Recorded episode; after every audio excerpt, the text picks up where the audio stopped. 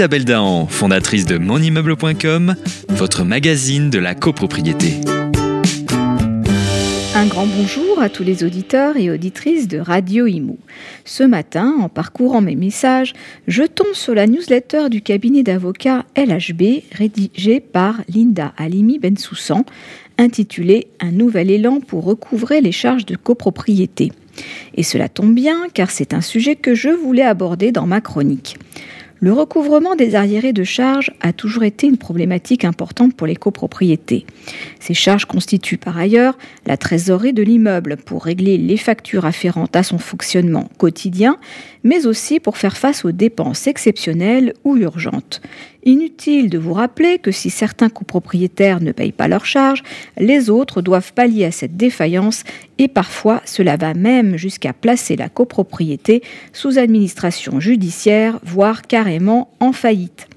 Jusqu'à la nouvelle loi dite loi Elan, pour récupérer ses créances, le syndicat des copropriétaires n'avait d'autre choix que de saisir le tribunal d'instance ou de grande instance en fonction du montant réclamé pour une demande de condamnation des charges échues et non réglées. Maître Alimi Bensoussan ajoute que si le copropriétaire ne se présentait pas à l'audience, il était impossible d'actualiser le montant des demandes. De plus, le syndicat des copropriétaires n'était quasiment pas indemnisé des dépenses engagées pour recouvrer ces sommes, ou très peu. Et cerise sur le gâteau, il fallait réassigner quelques trimestres plus tard pour obtenir un nouveau jugement concernant les nouvelles charges impayées. Les coûts étaient donc multipliés. Le législateur a donc véritablement innové avec la loi Elan en modifiant l'article 19.2 de la loi du 10 juillet 1965, puisqu'à présent, la procédure accélérée concerne les arriérés de charges, mais également les charges à venir pour l'année en cours, y compris les travaux non pris en compte dans le budget prévisionnel.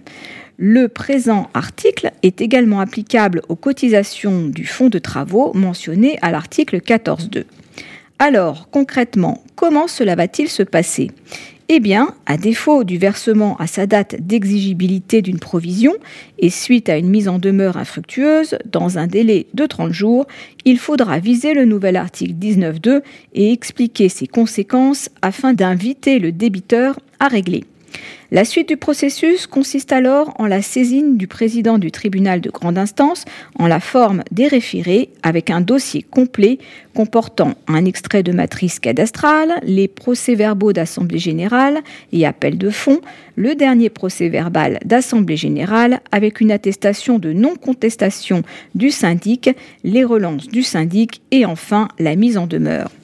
Cet article est très persuasif car il permet à la copropriété d'obtenir la condamnation du copropriétaire défaillant non seulement à l'arriéré de charges, mais également aux charges votées à venir, en ce compris les travaux hors budget, souvent coûteux.